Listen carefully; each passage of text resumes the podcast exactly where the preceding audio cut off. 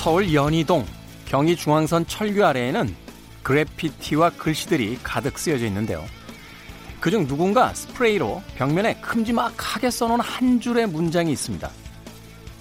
생존이 목표면 표류지만 보물섬을 찾아가고 있다라면 모험이다. 누군가의 낙서인지 다짐인지 모를 이 한 줄의 그래피티를 보며 생각합니다. 우리의 인생이 항해라면 여러분들은 지금 표류하고 계십니까? 아니면 모험을 떠나고 계십니까? 저요? 생각 중입니다. 김태훈의 시대음감 시작합니다.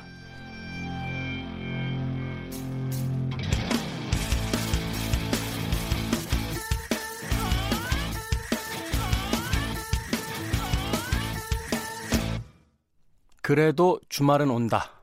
시대를 읽는 음악 감상회 시대음감 김태훈입니다. 어, 서울 연남동에서요. 연희 교차로로 가는 길 중간을 보면 이 굴다리 아래 이 그래피티가 있습니다. 이걸 그래피티라고 해야 되나요? 제가 보기에는 그냥 아, 또박또박 정자체로 어, 글씨를 써놨는데요. 여기 생존이 목표면 표류지만 보물섬을 찾아가면 모험이다 라는 글귀가 있습니다. 아마도 음, 곧 지워지지 않을까 하는 생각이 들어요. 지자체에서 나와서 아마 지우겠죠. 어, 그런데 그 글귀가 의미하고 있는 것이 한 번쯤은 우리 삶을 되돌아보며 생각하게 만드는 것이 아닐까 하는 생각이 듭니다. 우리는 살아남기 위해서 살고 있는 겁니까? 아니면 무엇인가를 찾기 위해서 살고 있는 걸까요? 이런 질문 자체가 굉장히 오랜만이에요. 왜냐하면 저희 친구들이 있는 데 가서 이런 이야기하면 철 좀 들어라. 철 들어야 되나요? 네. 저는 작년 연말에도 유투 공연 가서 I still haven't found what I'm looking for를 들으며 예.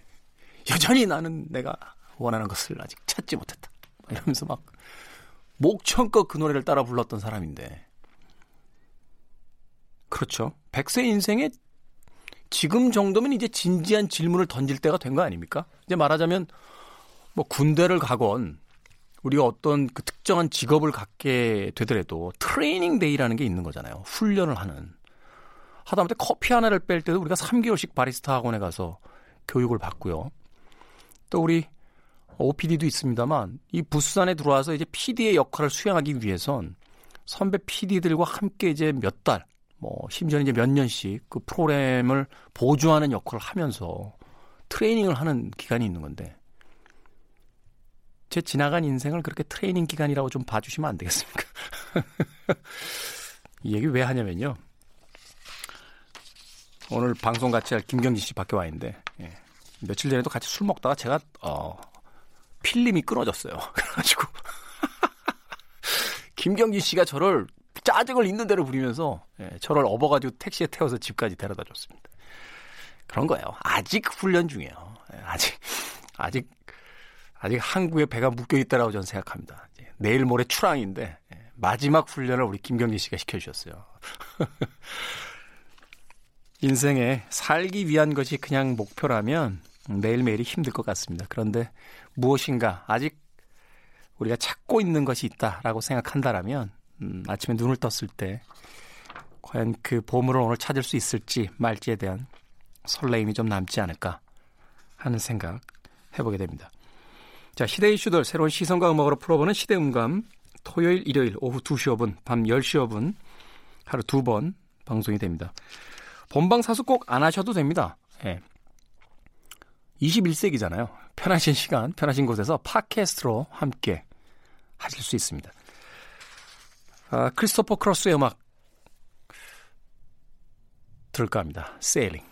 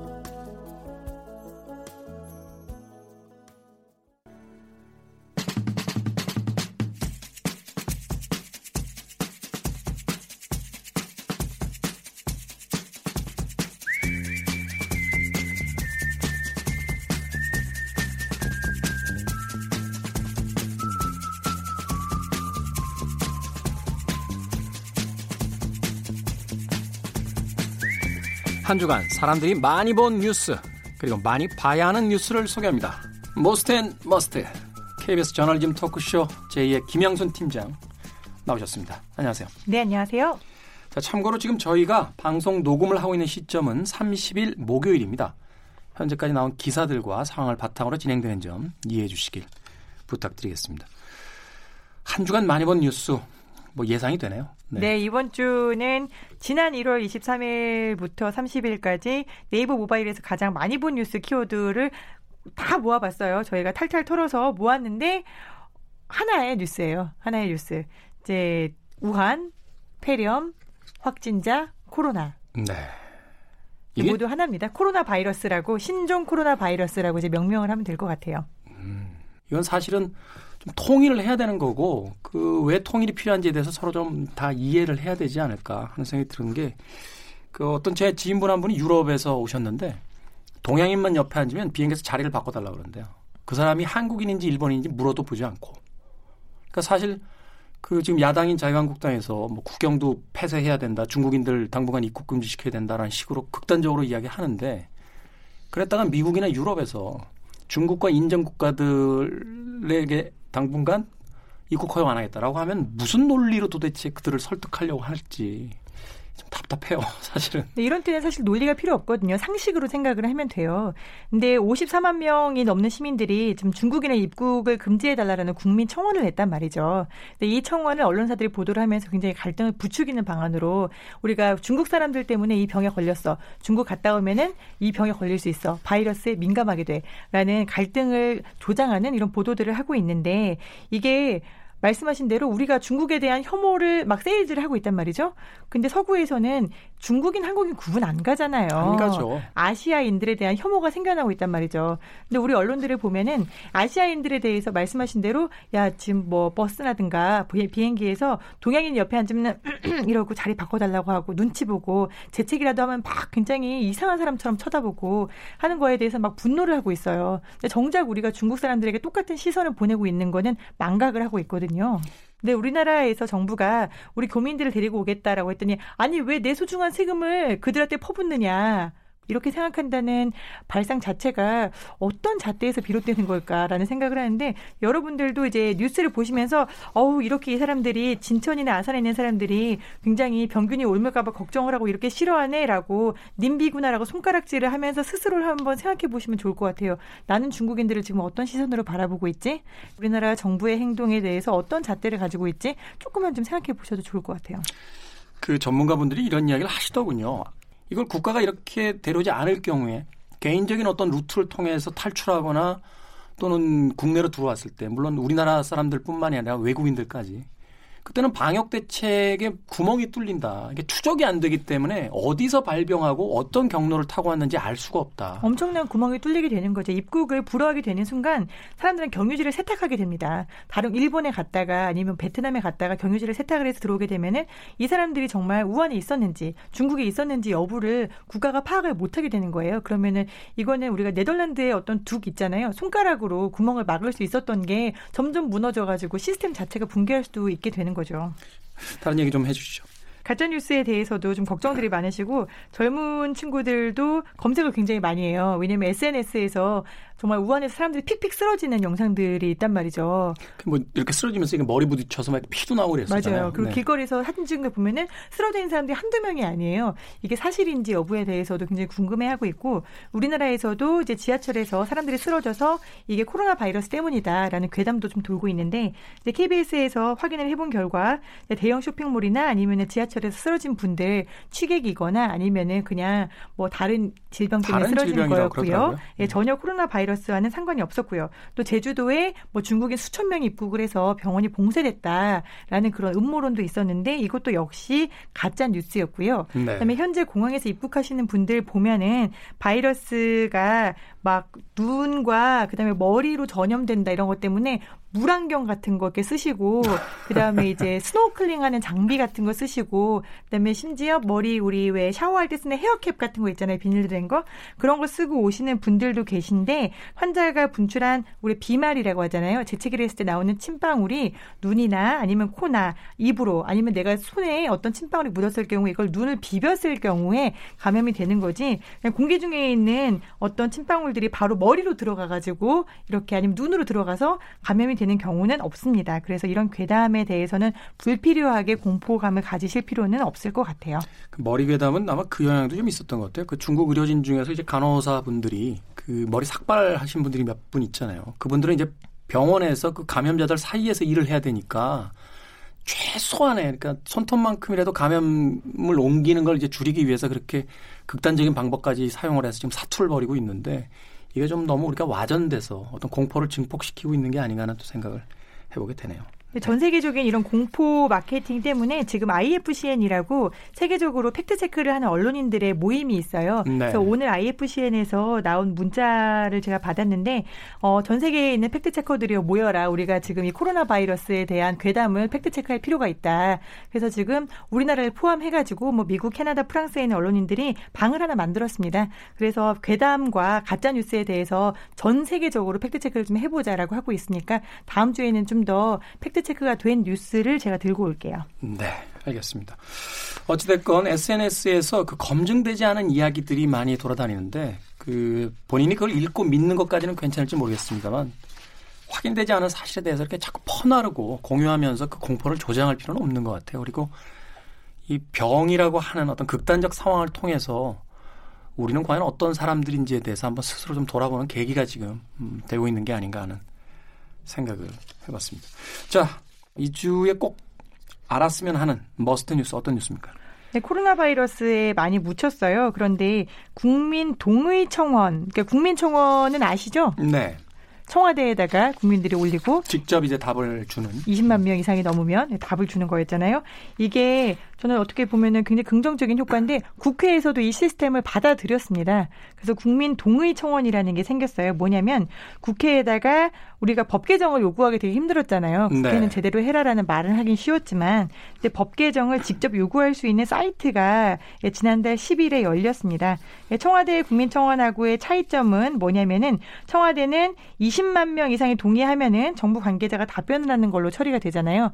하지만 이게 행정부에 대한 청원이다 보니까 입법부나 사법부에 대한 청원에 대한 답변을 정부가 많이 피해가는 듯한 그런 부분이 비판이 됐었는데, 이제 국민 동의 청원은 국회에다가 하는 청원이다 보니까 실제 법 개정으로 이어질 수 있는 확률은 더 높고요. 네. 그다음에 이십만 명의 절반, 즉 십만 명만 동의를 하면은 국회가 그 해당 이 청원을 상임위원회에다가 넘겨서 음. 이거를 법안으로 만들어서 심사를 해라 하는 의무를 지게 되었습니다. 어, 그러니까 논의가 아니라 그 심사를 해라. 그렇죠.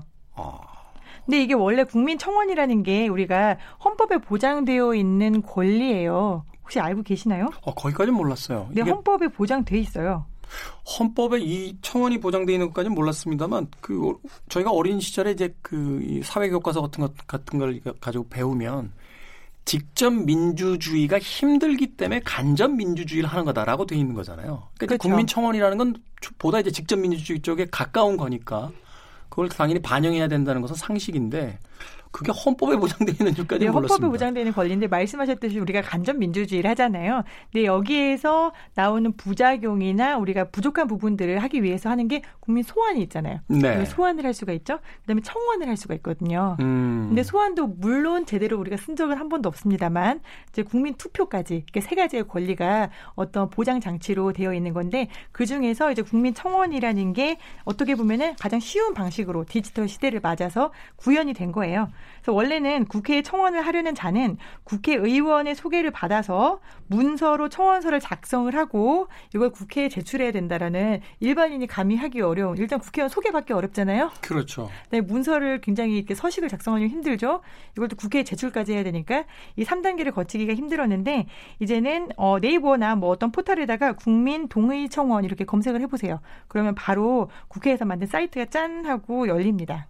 아.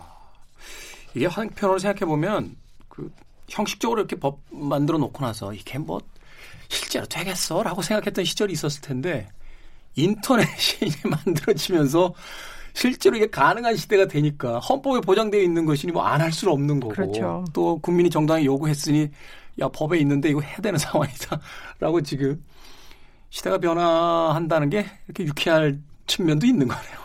좀 유쾌해졌으면 좋겠는데 제가 일단 오늘 들어가 봤어요. 이 국민동의청원 사이트에. 네. 근데 우리가 청와대 국민청원은 많이 알려져 있다 보니까 상당히 많이 올리는데 일단 어, 지난달 십일 일에 만들어지고 한 이십 일 정도가 지난 셈인데 현재 세 건이 올라가 있더라고요. 그래서 하나는 오토바이에 대한 자동차 전용 도로의 통행 금지를 해제해 주세요. 이게 라이더들이라고 하죠. 바이커들의 굉장히 수건 그 법안이더라고요. 아 그런가요? 그냥 일반 자동차 운전자들에게는 또 반대로 굉장히 많은 부분이라 뭐 어떤 것이 옳은지는 저도 잘 모르겠습니다. 저도 몰랐는데 이 도로교통법상 오토바이는 자동차잖아요.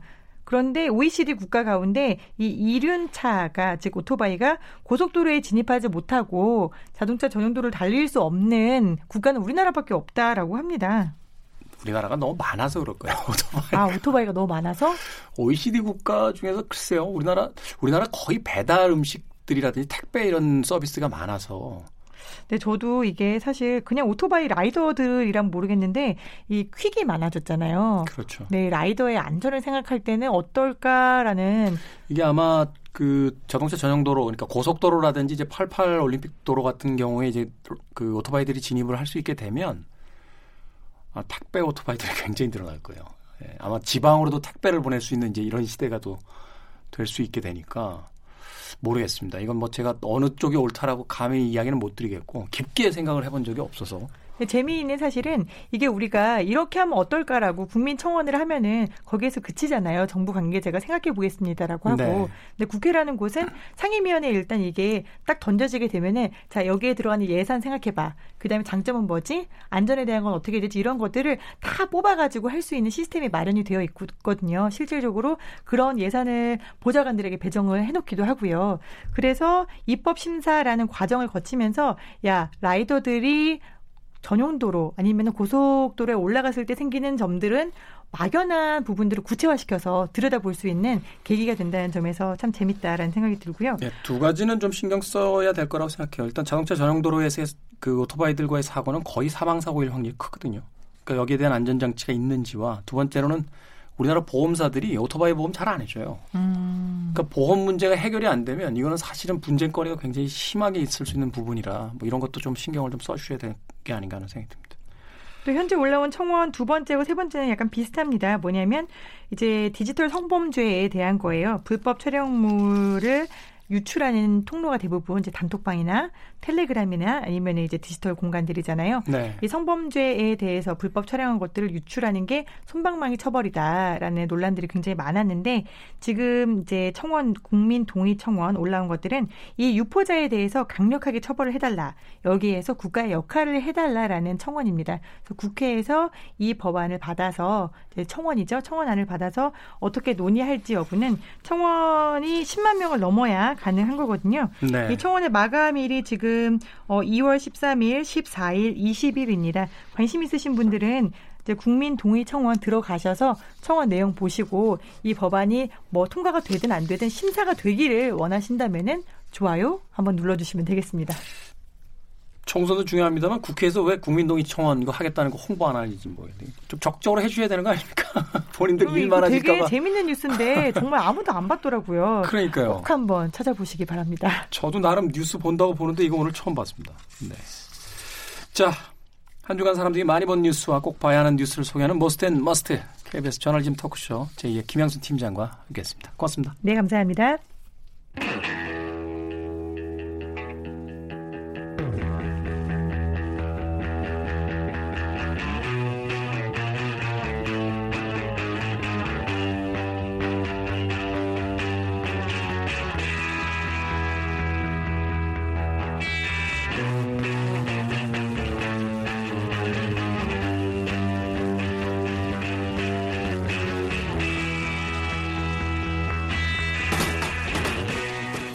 연휴에 이어서 정신없이 달려온 한 주. 그 끝에 좋은 음악과 이야기가 함께합니다. 시간을 달리는 음악. 김경진 음악평론가 나오셨습니다. 안녕하세요. 네, 안녕하세요. 그래미 시상식 있었죠? 그랬죠. 네. 이제 배철수 선배랑 임진모 선배가 그만하실 때 됐는데. 그죠? 그런 생각을 최근에 많이 합니다. 저하고 김경진 씨가 하면 딱인데요. 그죠? 방송 듣고 또 누가 갖다 일릅니다. 아, 그럴 것 같은데. 혼나겠네 또. 너 그런 얘기했냐? 하시면서. 자, 예상대로 뭐 빌리 아일리시가 다 휩쓸었어요. 네. 삼십구 년 만이라고 하죠. 이 본상 네 개를 한 아티스트가 다 가져간 게. 그렇죠. 크리스토퍼 크로스 이후로. 그게 팔십일 년이었으니까. 그렇죠. 네. 그때 Best That You Can Do였나요? 네, 그랬죠. 아, 네. 참. 올해의 신인, 올해의 노래, 올해의 앨범, 올해의 레코드. 주요 네 개 부분에다가 베스트 팝 보컬 앨범상까지 오 관왕.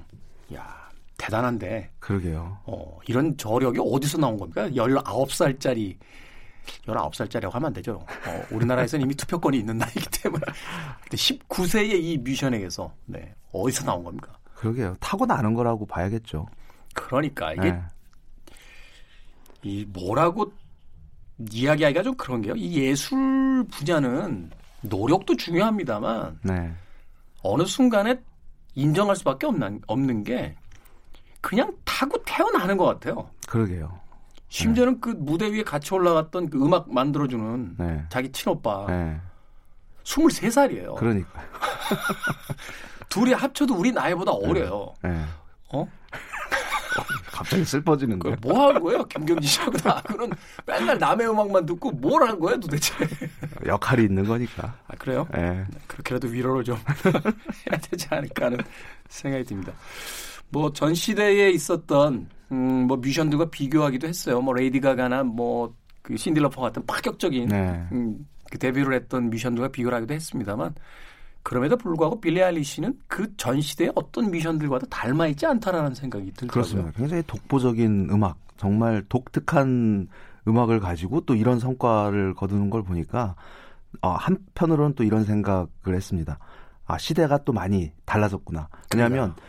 어, 한 십 년, 십 년 전, 이십 년 전 정도만 하더라도 이런 파격적인 음악이 이런 시상식에서 이런 성과를 거둔다는 게 쉬운 일이 아니었거든요. 그러니까 엄밀히 이야기하면 네. 비주류적인 음악이고 그렇죠. 그래서 네. 그래미 같은 어떤 전통적인 네. 어, 시상식장에서는 상을 받기 쉽지 않다. 그렇죠. 어. 네. 그래서 어, 빌리 아일리시 물론 예상은 어, 많이들 했죠. 근데 어, 결과가 이렇게 나오는 걸 보니까 어, 계속 세상은 달려가고 있고 음. 그 와중에 천재들은 또 계속 꾸준하게 나오고 있구나 이런 생각을 했습니다. 그러니까 그래미 어워즈의 네. 수상자를 뽑는 그 사람들도 세대들이 많이 교체가 됐으니까. 그렇죠. 이제 빌리 아일리시 같은 음악을 이제 받아들이고 이게 이제 주류의 음악으로서도 손색이 없다라고 네. 뭐 인정을 해주고 있는 것이 아닌가 하는 생각이 네. 들었어요. 사실 지금 이 시대에 주류와 비주류라는 그 구분이 의미가 크게 없죠. 의미가 없잖아요. 네. 어, 왜냐하면 이제 과거에는 텔레비전, 라디오 이런 어, 옛날 네. 미디어들을 통해서만 이제 음악을 주로 볼 수 있었으니까 그렇죠. 들을 수 있었으니까 네. 그걸 이제 주류라고 하고 네. 동네 클럽에서 연주하면 이제 비주류 이렇게 이야기했는데 이제는 뭐 인터넷을 통해서 뭐 유튜브니 뭐 스포티파이니 뭐 네. 무차별로 음악들을 어디서든 들을 수 있으니까 그렇죠. 주류 비주류의 구분이 별로 의미가 없는 것 같아요. 그렇습니다. 네. 텔레비전에 한 번도 안 나와도 스타가 되는. 그럼요. 음, 네. 그런 시대가 되니까요. 네. 네. 그래서 저도 요새 텔레비전 잘 안 해요. 별로 궁금해하시는 않으시는 것 같은데. 네. 자, 우리 시대 음악 이야기, 시간을 달리는 음악. 오늘 어떤 이야기입니까? 네, 지난주에 아주 그 재미있는 다큐멘터리를 봤습니다. 지난주에 개봉을 했죠. 에릭 클랩튼의 어, 이야기를 다룬 어, 다큐멘터리를 보고 나서 어, 에릭 클랩튼 이, 이 무궁무진한 이야기거리를 품고 있는 이 아티스트 한번 얘기를 해야겠다 싶어서 오늘과 내일 이 회에 걸쳐서 에릭 클랩튼 이야기를 하도록 하겠습니다. 제목이 에릭 클랩튼 기타의 신. 네, 우리 그 말 제목은 그랬는데 원제가 따로 있죠. Life in 십이 바스라는 네. 제목인데 에릭 클랩튼 그리고 그 육십 년대 칠십 년대의 락 음악 또 블루스에서 비롯된 이런 하드락 사운드 이런 음악에 관심이 있으신 분들은 꼭 한번 어, 보시길 권해드리는 작품인데요. 네. 어, 에릭 클랩튼이라는 이 인물은 그 아까도 말씀드렸던 것처럼 이야기거리가 굉장히 많다고 했잖아요. 예전에 그 한창 그 학교 다닐 때 음악 들을 때 그런 얘기가 있었어요. 에릭 클랩튼의 바이오그래피와 디스코그래피를 다 꿰고 있으면 영국 락은 그냥 다 꿰는 거다. 뭐 이런 식의 굉장히 과장된 표현이긴 하지만 사실 뭐 그렇게까지 크게 과장도 안 됐다고 생각이 드는 게 그 휴먼 트리처럼 네. 에릭 클랩튼을 중심에다 놓고 이렇게 트리라고 하죠. 이렇게 네, 왜 연계도, 조직도처럼 네. 이렇게 연결시키면 육십 년대부터 현재까지 영국 락은 거의 다 나올 것 같아요. 그림이 얼추 그려집니다. 그렇죠. 네. 네. 게다가 이제 그 본인이 직접 그 참여했던 몸 담았던 그룹의 수도 많고 또 세션 뮤지션으로 참여를 해서 기타 연주를 들려준 앨범들도 굉장히 많기 때문에 그런 말이 뭐 크게 과장은 어, 아니라고 생각을 하는데. 그렇죠. 이 에릭 클랩튼, 그러니까 육십 년대, 천구백육십 년대 중반에 등장을 해서 지금까지도 이제 활동을 펼치고 있잖아요. 그렇죠. 그러니까 뭐 반세기가 넘는 기간 동안 기타 하나를 가지고, 물론 이제 그 바탕에는 블루스가 깔려 있었죠. 사실은 그 에릭 클랩튼이 대중적인 성공을 거두기 전까지 블루스라는 음악은 마치 흑인의 전유물처럼 느껴 썼다고 해요. 그래서 네. 물론 이제 뭐 존 메이어라든지 피터 그린이라든지 이런 그 블루스 쪽에서 백인임에도 블루스 쪽에서 좀 혁혁한 역할을 했던 뮤지션들이 있는데 아무래도 이제 에릭 클랩튼 덕분에 어, 블루스라는 음악이 보다 뿌리 깊게 어, 자리를 할 수 있게 됐다는 평이 우세하게 나오고 있습니다. 이게 이제 다큐멘터리에서도 이런 내용이 어, 그 비비킹의 입을 통해서 나옵니다. 이 친구가 아니었으면은 어, 내 음악은 그냥 그늘에 묻혔을 수도 있다. 뭐 좀 이런 식으로 이제 얘기를 하거든요. 이게 영미 문화권에서 어떤 백인 우월주의 문화가 있었기 때문에 네. 사실은 거의 현대 대중음악이 흑인 음악에게 비친 바가 큰데. 그렇죠. 그 음악을 이제 대중들에게 실어 나른 메신저들이 네, 네. 주로 이제 백인들이었잖아요. 네. 뭐 엘비스 프레슬리, 뭐 비틀즈, 네. 롤링스톤스, 에릭 클랩튼 이후에는 뭐 마이클 잭슨 정도만 빼고 뭐 그렇죠. 에미넴 같은 네, 인물들. 네. 그러다 보니까 사실 흑인 뮤지션들 입장에서는 좀 억울한 면도 좀 있을 것 같고 그러면서 또 에릭 클랩튼처럼 백인이지만 자신들의 음악을 또 전파해 준 뮤지션에 대해서는 또 일종의 리스펙트도 좀 있을 것 같고. 네, 네. 그렇습니다. 예, 에릭 클랩튼은 아까 말씀드렸던 것처럼 여러 그룹을 거쳤어요. 네. 그래서 근데 이 그룹, 이 밴드들이 하나같이 어, 대중음악의 역사를 이야기할 때 늘 거론이 되는 그런 이름들입니다. 네. 그래서 처음 그 본격적으로 몸담아서 활동했던 밴드가 야드버즈라는 그룹이죠. 그래서 야드버즈에서 이제 기타를 치다가 어, 앨범 두 장에 참여를 하고 바로 이제 나오게 되는데 그 네. 이유가 원래 야드버즈는 블루스 그룹으로 시작을 했습니다. 그리고 에릭 클랩튼은 그 시절이나 지금이나 마찬가지로 늘 블루스가 이제 자기 음악의 중심에 있다고 생각을 했던 인물이고, 근데 어, 어느 날 야드버즈가 팝 음악을 하더라. 그래서 어, 여기서 내가 있으면 안 되겠다라고 이제 해서 어, 나오게 되죠. 그래서 야드버즈에서 에릭 클랩튼이 나온 이후로 밴드에 들어간 기타리스트가 제프 백이었고, 곧 얼마 후에 지미, 지미 페이지. 페이지라는 인물이 네. 들어오게 되고.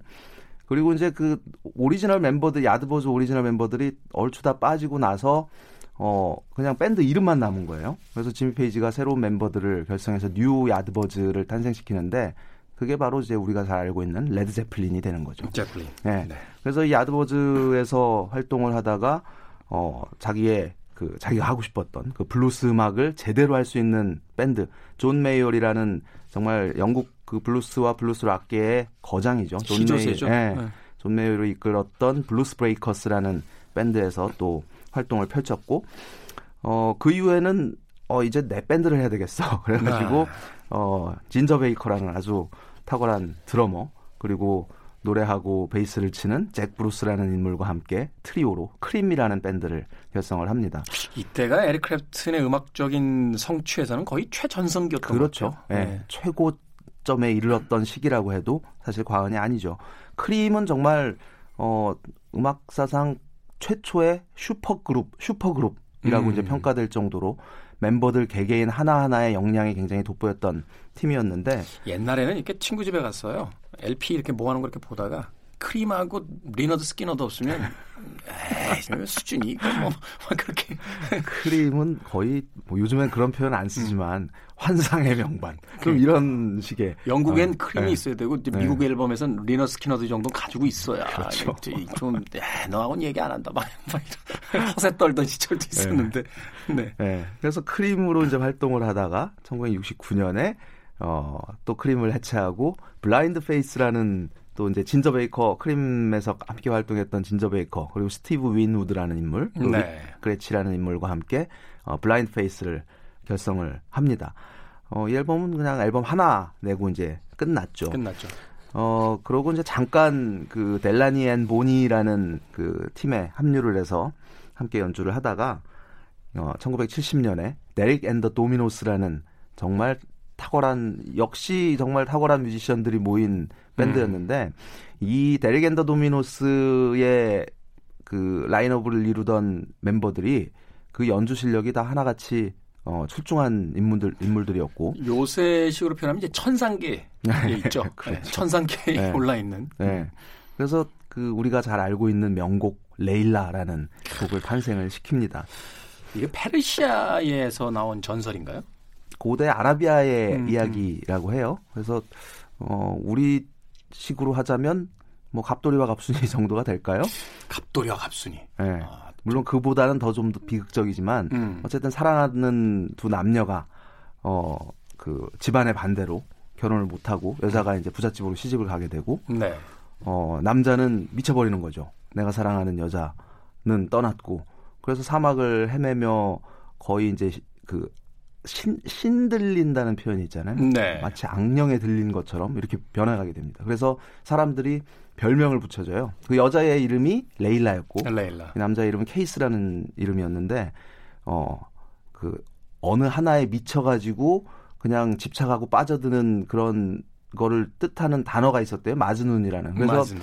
레일라와 마즈눈의 사랑 이야기라는 굉장히 유명한 이야기인데 이거를 그 보고서 야 이건 내 얘기 아냐 그러고 쓴 노래가 이제 레일라였어요. 사실은 이게 네. 자기 얘기는 아니고 너무 자기를 포장한 거야. 이거 사실은 치정이죠 치정. 남의 가정 파괴범인데 클랩튼 아저씨. 그 당시 그 상황이 또 굉장히 재밌는 게 지금 이제 그 레일라라는 곡이 이제 그 당시 자기의 절친이었던 비틀즈의 조지 해리슨의 아내.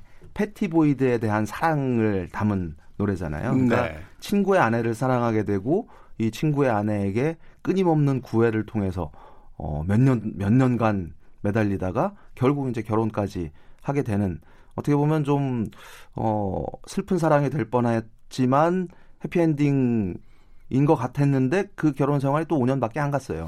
그래서 자기가 그 매달렸던 기간보다 결혼 생활 기간이 더 짧거든요. 그 이야기 들어보니까 뭐 안 만나 좀 죽어버리겠다고 뭐 이러고 그래가지고 티보이드가 되게 힘들어했었다는. 네.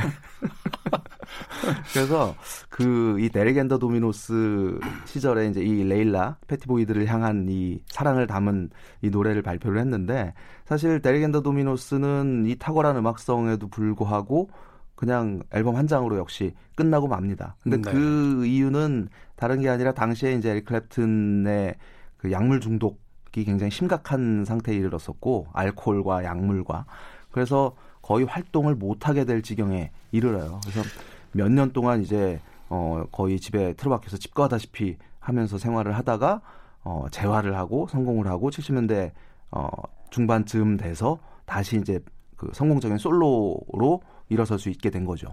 굉장히 이 당시에 정말 많은 뮤지션들이 세상을 떠났잖아요. 그렇죠. 이 약물 때문에 네. 뭐 짐 모리슨이나 뭐 그 제니스 조플린, 제니스 조플린 뭐, 뭐 지미 헨드릭스 네. 뭐 너무 많은 뮤지션들이 세상을 네. 떠났는데 에릭 클랩튼 아저씨는 그래도 여태까지 살아게 주셔서 되게 고맙다는 생각을 하게 되네요. 그러게 말입니다. 어, 그래서 이제 칠십 년대부터는 이제 솔로로 꾸준하게 활동을 펼치고 있는데 자신이 이제 그런 그 겪었던 약물의 어떤 위험성, 심각성 그래서 이런 것들을 직접 경험을 했기 때문에 나중에 어, 좀 중독이 됐지만 돈이 없어서 치료를 못 받는 사람들을 위해서 네. 센터를 하나 설립을 합니다. 그래서 음. 크로스로즈 센터라는 그 약물과 알코올 재활 시설을 어, 설립을 했고 그 에릭 클랩튼 하면 많은 사람들이 떠올리는 그 시그너처 같은 그 기타가 있어요. 까만 바디에 팬더 스트라토캐스터 모델.